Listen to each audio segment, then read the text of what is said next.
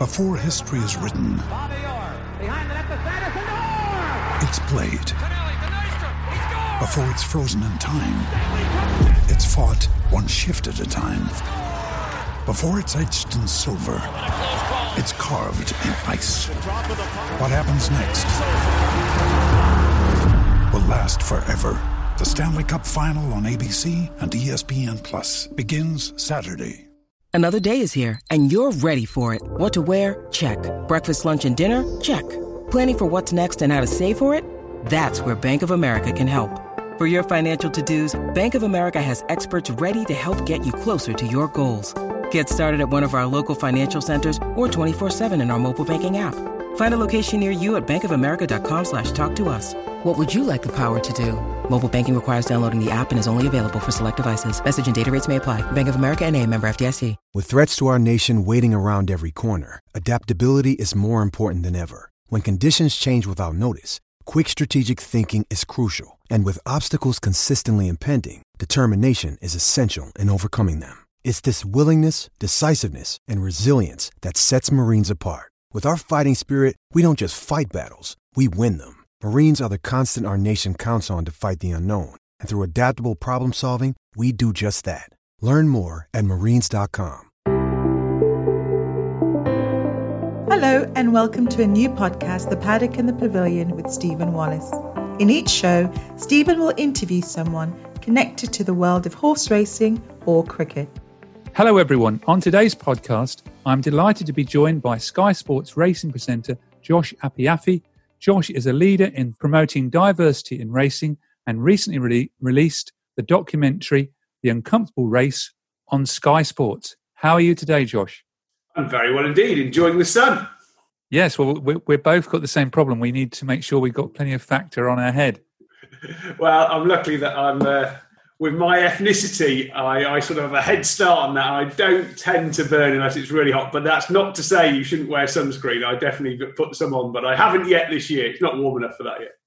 Right. Well, we're we're getting to a bit more of a serious subject now, but um, before we talk about your excellent documentary, I wanted to ask you a, a sort of direct question. Um, do you think the tragic events of 12 months ago with George Floyd's murder did that make sports organisations take more action on diversity, which they hadn't probably were going to take until those events happened? I think that what happened 12 months ago with George Floyd's murder made the whole world, it woke up.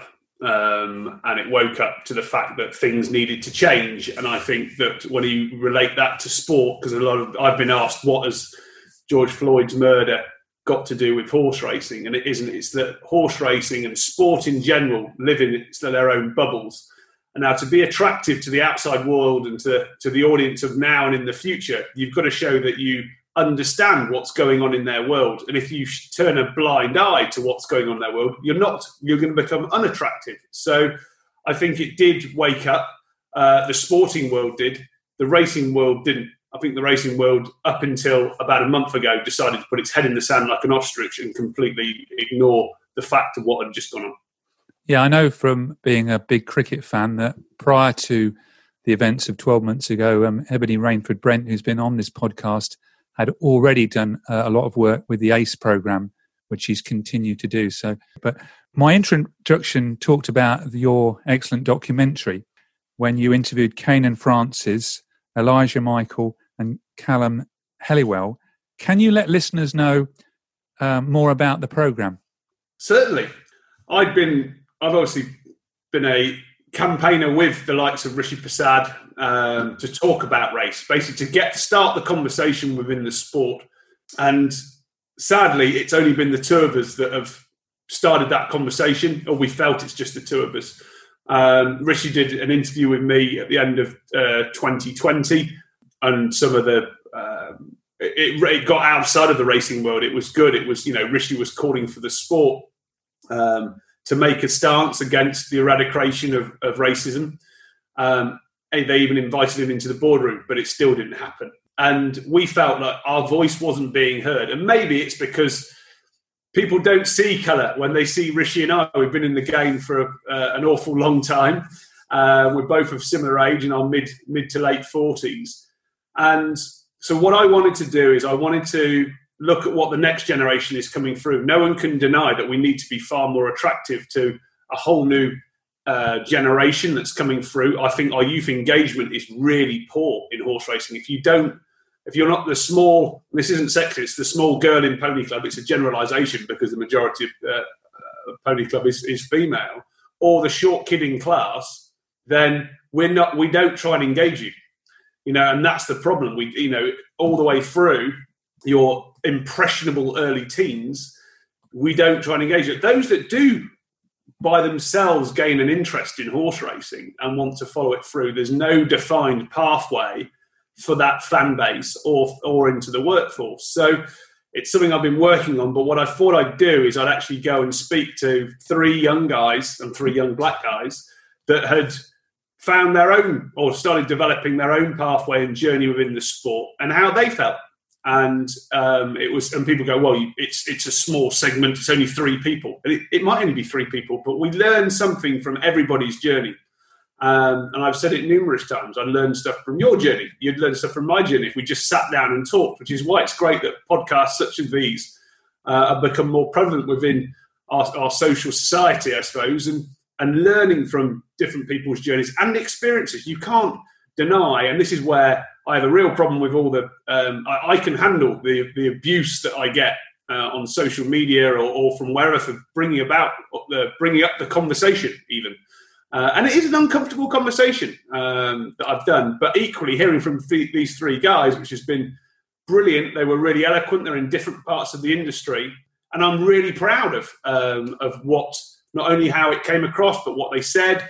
That the debate has started. I was on a conference call with uh, Annamarie Phelps and uh, and a lovely lady called Shereen Daniels this morning, um, who's another uh, com- uh, diversity campaigner, but works in the HR industry. That British horse racing are, are going to be bringing in to speak to the stakeholders that signed up to that uh, commitment that was announced only a couple of a couple of weeks ago, or should I say, at the beginning of May um, that, that, what does that commitment actually mean and how are we going to put it into practice? So no i'm uh, extremely proud of, of the program and of, and of, being able to give people a voice uh, and it's a voice that our voices weren't being heard and they still are not heard very well in the uh, the towers of power within this sport. And were you shocked by some of the answers they gave not at all. None whatsoever. They were. Um, I understood them. They these guys reached out to me during the last year because they weren't being heard. They were feeling hurt. They felt like that they were part of a family, as did I, and as did Rish. That we were part of the family. And what you do when when everyone's got someone's part of their family that's going through pain or feel uncomfortable, you go and you go and speak to them. and You find out how you could better the situation. And unfortunately, racing didn't do that. There was a a room of white people made the decision that we will ignore what happened with George Floyd's murder and will ignore how our ethnic minority community, as part of the racing family, is feeling. And they made a decision for us. So we just felt like we weren't being heard at all. And even when Rishi when it very eloquently presented to their board, they still decided not to do anything. It's quite comical, really. And it was quite a significant um, venue for the documentary at the Jockey Club Rooms in Newmarket. It was. Listen, the, the, Jockey Club Rooms is a historic part of our sport, and I'm not going to. I I fell in love with our sport because of its history, but it, it, equally, it's got to move with the times. Uh, the Jockey Club were very kind to let us um, film there, and we've got another one of the Leading the Way series, which we'll come on to later on, that's going to be filmed at the National Stud. Then we've got some amazingly iconic venues to, to, to look at but equally we've got to move we have to move forward and modernize and, and become reflective of of society if we're going to be attractive to the next generation coming through. And is horse racing a bit uh, who you know rather than what you know? Um, I, it, depends on what part and element you're looking at. I mean, there's so many different elements to horse racing in terms of who you know and what you know. There's um, like in life, you could be born into be into privilege, a privileged family in some way, shape, or form, and that's not your fault. and um, at the end of the day, the it is difficult to get because uh, there isn't a defined non-rider pathway. It's something that I'm working on outside of my Sky Sports Racing and Rewards for Racing role that I've decided to take on is to build a pathway, and that's not. Uh, it does have a, a, a diversity side to it because it needs to be attractive to everyone within the population. Um, and it doesn't matter if you're seven foot tall and orange, that there should there is a role that you could do within horse racing. And we need to make sure that that gets out there. There's a great thing that Godolphin did called the Godolphin Beacon Project, which highlights over 300 different roles within the sport. But it hasn't been, you know, scalability of getting that out there hasn't been fought well enough, I have to say, to get it out because I only found out about it about three or four months ago. And it's a case of, okay, how do we get out in front of the next generation and become attractive? And reflecting on the answers that they gave on the program, how can we get more black jockeys, more black trainers, more black people in administration roles? Um, well, it's about engaging. It's about engagement and becoming an option. And we're currently not an option. You cannot blame a a, a, chief executive or an employer if he's given or she's given 50 CVs of the same demographic of people. If it's 50 white blokes for a role, he's going to employ a white bloke. What we've got to do is become an option um, along the way through. And we, I don't think we are an option to be it ethnic minority communities, wherever they are. And yes, a lot do preside in inner cities. That's not to say there are any wealthier or poorer than um, than the next person, but they they are there. But what we're doing is we're expecting them to come to us, and I sincerely believe we need to go to them. So we need to showcase our sport because people throw this at me, which is Josh race, uh, racing's very full of diversity. Just go into your bookmaker shops and there'll be a Rastafarian, an Indian person, someone from China, you know, this kind of stuff. And I'll go, absolutely. And isn't it brilliant? But the reason why it's brilliant is because that bookmaker shop is in the community of where they live. It's not the rural racecourse. And what we've got to do is we've got to go and take our sport and do showcase days in various different ways, shapes or form, be it for the fan base or be it for the for the next workforce coming through. So we become an option. We've got this great thing of racing to school, and there's 15,000 children that go on racing to school, and there's no engagement post that. They come and have this great day, and then we just drop it. And there's no pathway for these kids to go on. You know, where's the where's the autograph book or the sticker album that we had when we were kids, if we were becoming fans of a sport? There are digital ways, NFTs. No one's thought about what the strategy around NFT is um, for British horse racing just yet. And we've got some fantastic collectibles that we could have within the sport. And that's the type of thing we've got to start far more modern thinking because our sport is funded, as you know, by the majority by media rights. Okay, owners are very, very important. Punters are very, very everyone's very important. But in terms of where our, the cash revenue comes from, it's generally from the bookmaking side of things. So it's levy and it's media rights. Now, the reason why they're at the levels that they are now is because the consumer wants our product to bet on. That's fine. But as Flutter have recently gone out with, they believe what they believe from their data, and that's 40% of the market across all their brands Sky Bet, Betfair, um, Paddy Power, the lot that the horse racing customer is 20 years, on average, 20 years older than their average customer. And they're dying away at one end. And they're not getting backfilled at the other end. The next generation coming through, I've got a 16 year old uh, son and a 13 year old daughter. They, they're surrounded by horse racing but they're into e-sport, they're into all sorts of other stuff that they'll then go, which if they and progress into a betting environment, which will be far more enjoyable, uh, entertaining for them, but not horse racing. And that's the problem. If we don't, those media rights are only going to be worth that much if the c- customer base wants it. If the next customer base coming coming through doesn't want it, when and and we are an expensive product for a bookmaker. I say expensive; they make lots of money from us. That's that's good and we we charge a rate for it. Whether that rate's right or wrong is is to be discussed in another discussion. But it's if you haven't got the people in de- demanding it, the bookmaker is definitely not going to pay it, and it's going to go down. So that is why how I link this all together: the future funding of the sport and the future of the sport means that you need to be engaging to the next generation coming through. And what do they care about? They care about diversity and inclusion. They care about sustainability and all these things that we, as the older generation, are only just becoming used to, they care passionately about. You have to look at Greta Thunberg. They care passionately about these kind of things. And they don't believe that we should have so many enclosures in horse racing. They think everyone should be treated exactly the same. but we have an enclosure because they see it as a class system. And so those are the things that we need to start realizing how we engage that next generation. And it's no one's job currently to do that. And you mentioned also about your cities as opposed to the countryside. I, know in, again, going back to Ebony Rainford Brent with her ACE program, which is now uh, moved to Birmingham, is there not scope for something like that in some of the cities to attract people to riding schools? I know we've got the Khadija development a couple of weeks ago as well. There is, if you can ride. My son's six foot three. He's going to be about six foot eight by the time he's finished. Riding is not going to be an option for him unless it's a great big Shire horse. And he can ride, and he's been taught to ride, but it's just not him. Still likes racing. So I think we, yes, we to get up close and personal. I think the more they can do, the better. Hence those showcase uh, type of days and, and events that we can organise. But equally, we need to make sure it's inclusive. And currently, riding a horse is quite a privileged pastime. It costs quite a bit of cash. And uh, to make sure that we're inclusive for everybody, we've also got, you know, I spoke to Ollie Bell at length. Um, he gave me a call afterwards because he knew about the work I was doing. Obviously, I know about the work he was doing.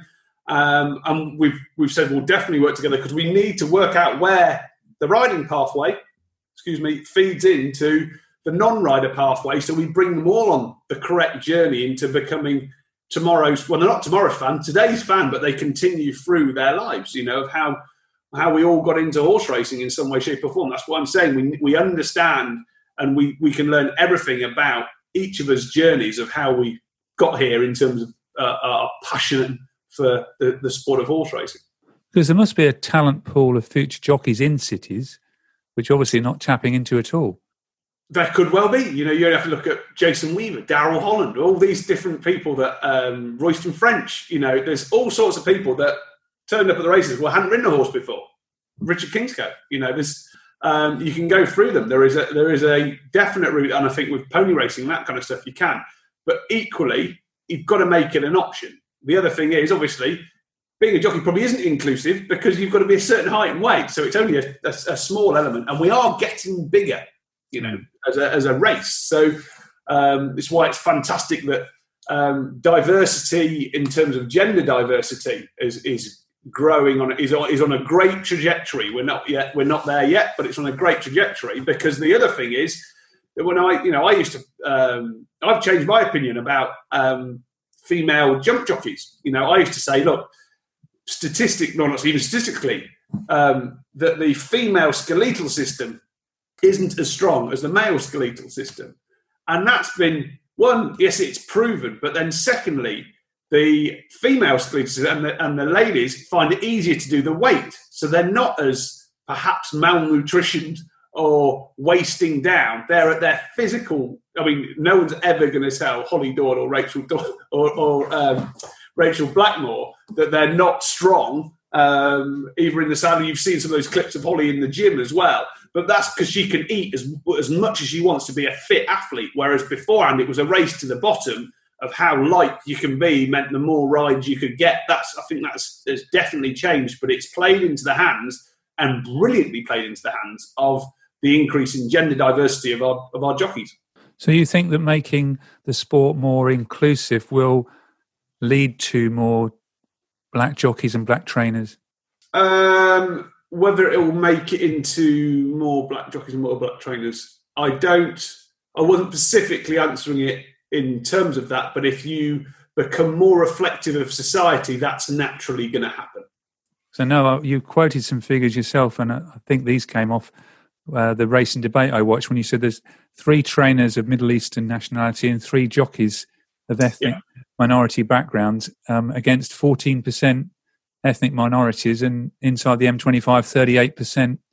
Absolutely. Um, so, and, and so that's why we've got we've got quite a long way to go.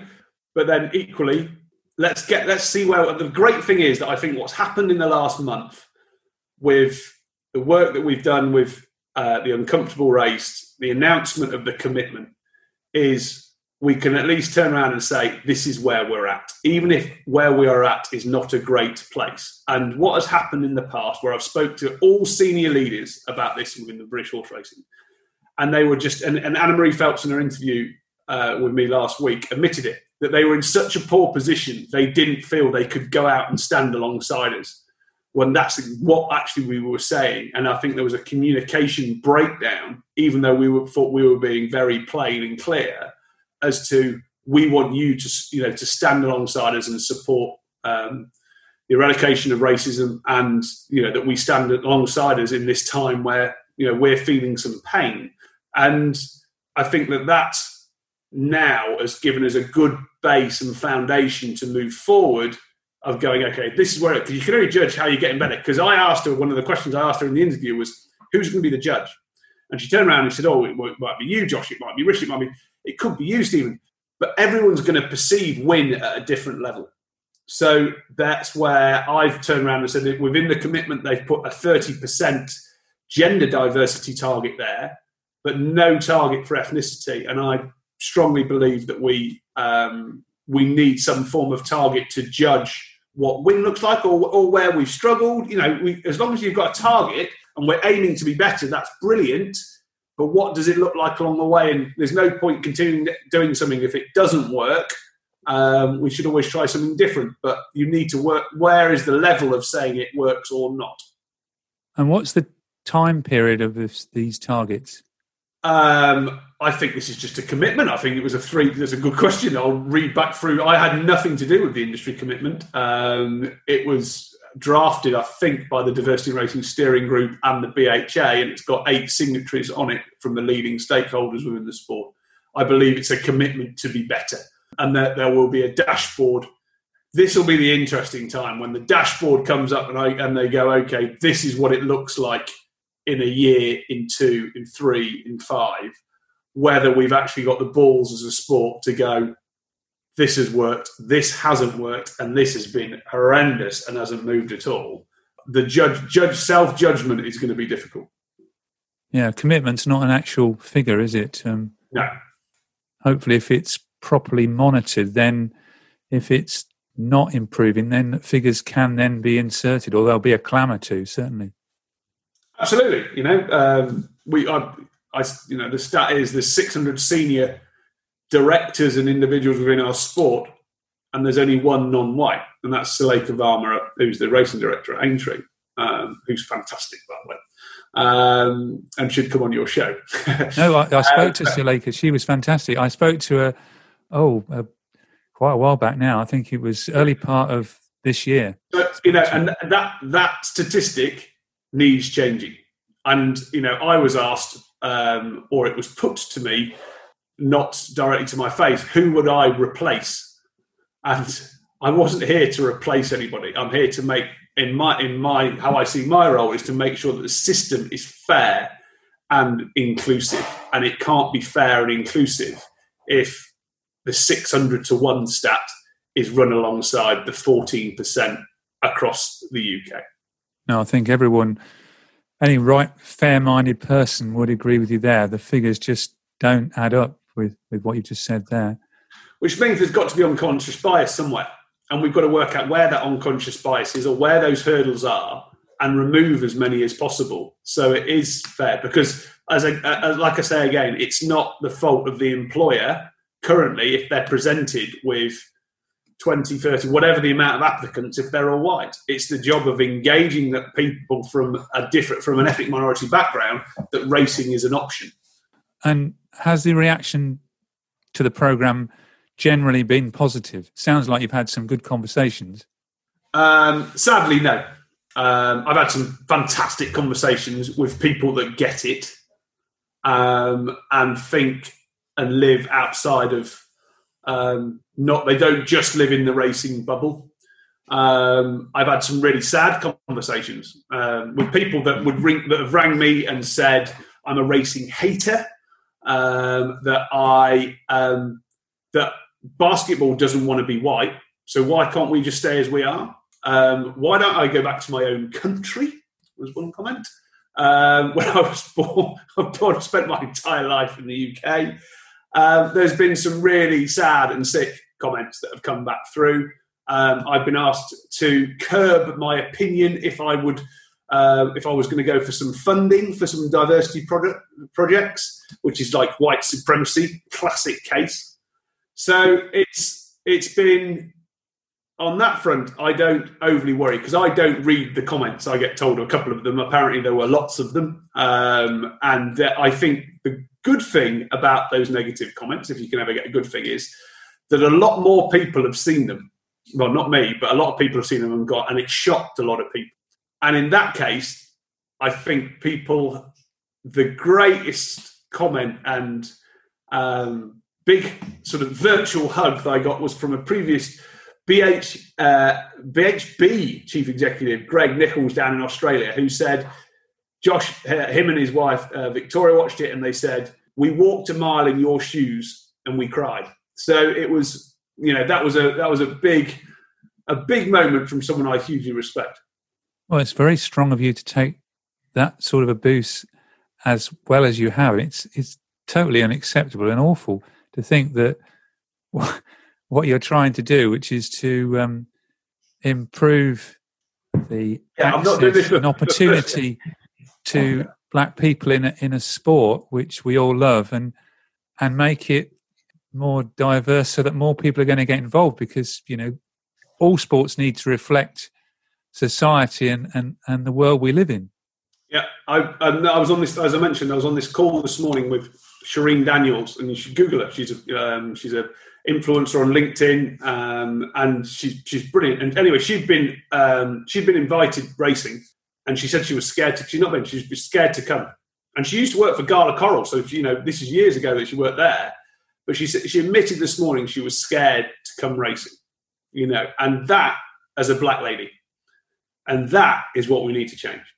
Oh, you you regularly hear you know that Marcus Rashford is getting sort of a online a boost despite the, the fantastic work he's done in other areas, and, and I don't think that as a white person myself we understand the the depth of of how you would feel if you got that abuse based on your race. Well, I had a conversation at the, at the weekend, and I kid you not, with a senior member of our industry who turned around and said, well, I hope he's not doing it for his own self PR about Marcus Rashford. And I'm like, what are you talking about? If it was a white guy, we wouldn't have had that conversation. Do you well, know what I mean? And that's the problem.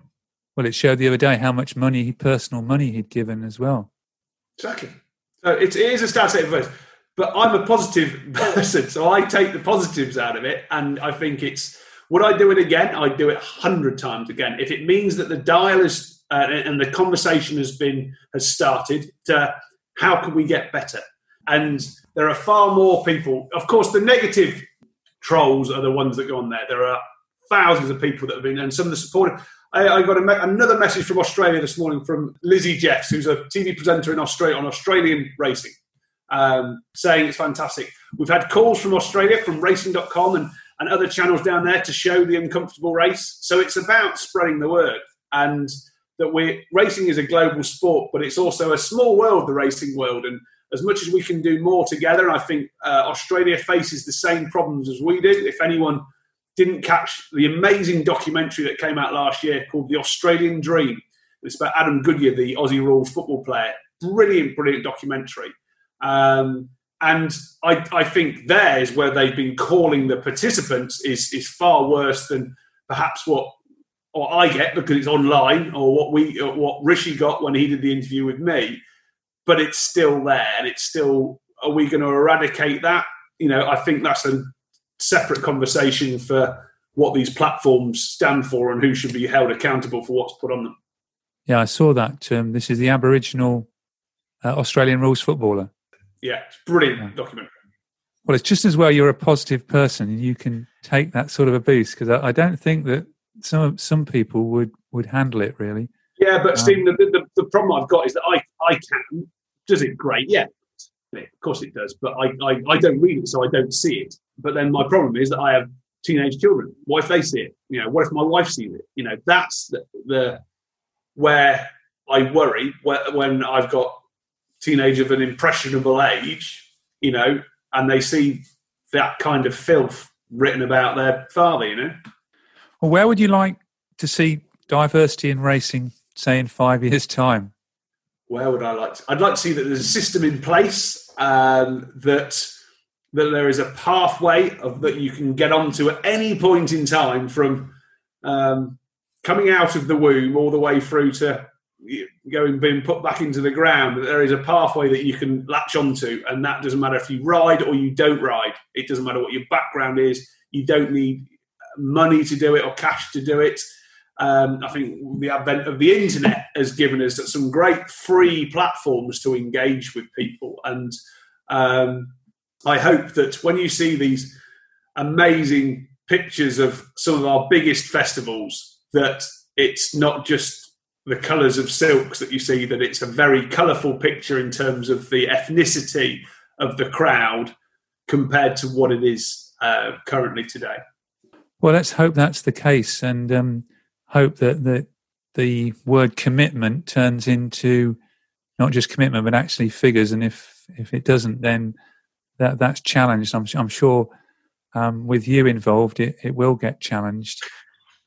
Well, we, we, we, will keep. Well, I think Annamarie Phelps used a phrase of keeping one's pulling one's foot towards the fire or something along those lines. But I will, you know, yes, I have I have energy towards this because I you know you want to leave the sport in a good place for the future and the next generation coming through. And I sincerely believe the next generation are telling me that it needs to be far more diverse for them to get involved within it and to engage with it within it. And um, that's music to my ears. And, and I'm hopefully not being a racing hater, as I was called last week. I'm being someone who's going to look towards of how we change the sport. But people don't like change, Stephen. That's the problem. They're very comfortable in their own environments. And I think I made people feel uncomfortable last week, which if it creates conversation and we can have these kind of conversations and it, it, we can get it out there as much as possible some people get it some people need a you know some people that rang me were really close friends that just said oh, i don't feel comfortable can we have a conversation and we had that conversation as to why they didn't feel comfortable and it was interesting that they rang me to say they didn't feel comfortable. The question wasn't, "Hey, Josh, how are you?" Well, I think all these things um, sometimes it it needs to be uncomfortable to actually get action taken to put things right.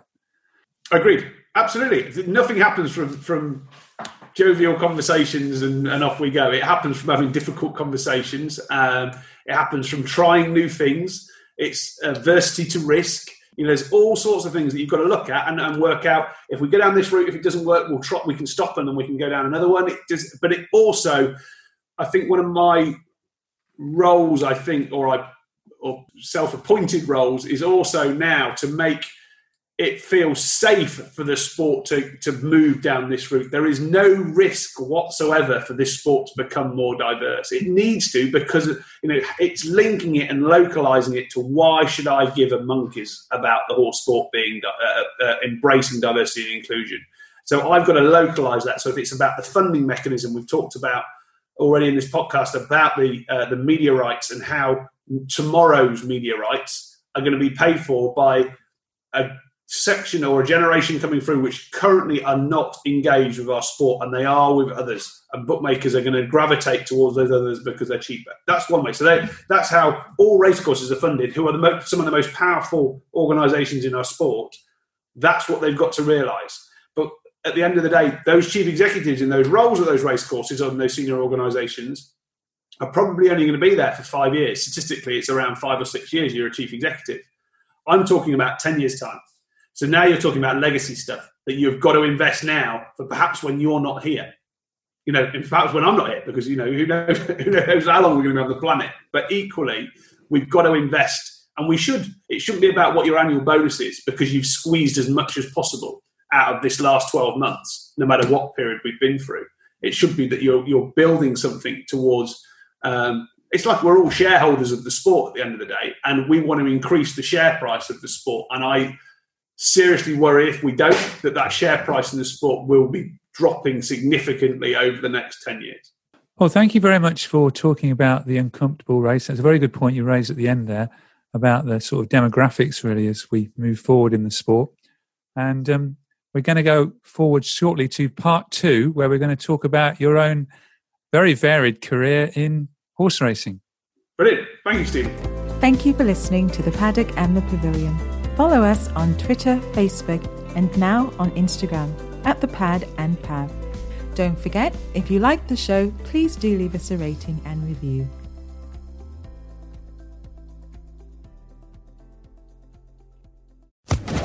Social Podcast Network. Hello, it is Ryan, and we could all use an extra bright spot in our day, couldn't we? Just to make up for things like sitting in traffic, doing the dishes, counting your steps, you know, all the mundane stuff. That is why I'm such a big fan of Chumba Casino. Chumba Casino has all your favorite social casino style games that you can play for free anytime, anywhere with daily bonuses. That should brighten your day a little. Actually, a lot. So sign up now at chumbacasino.com. That's chumbacasino.com. No purchase necessary. Group. Void were prohibited by law. See terms and conditions. 18 plus.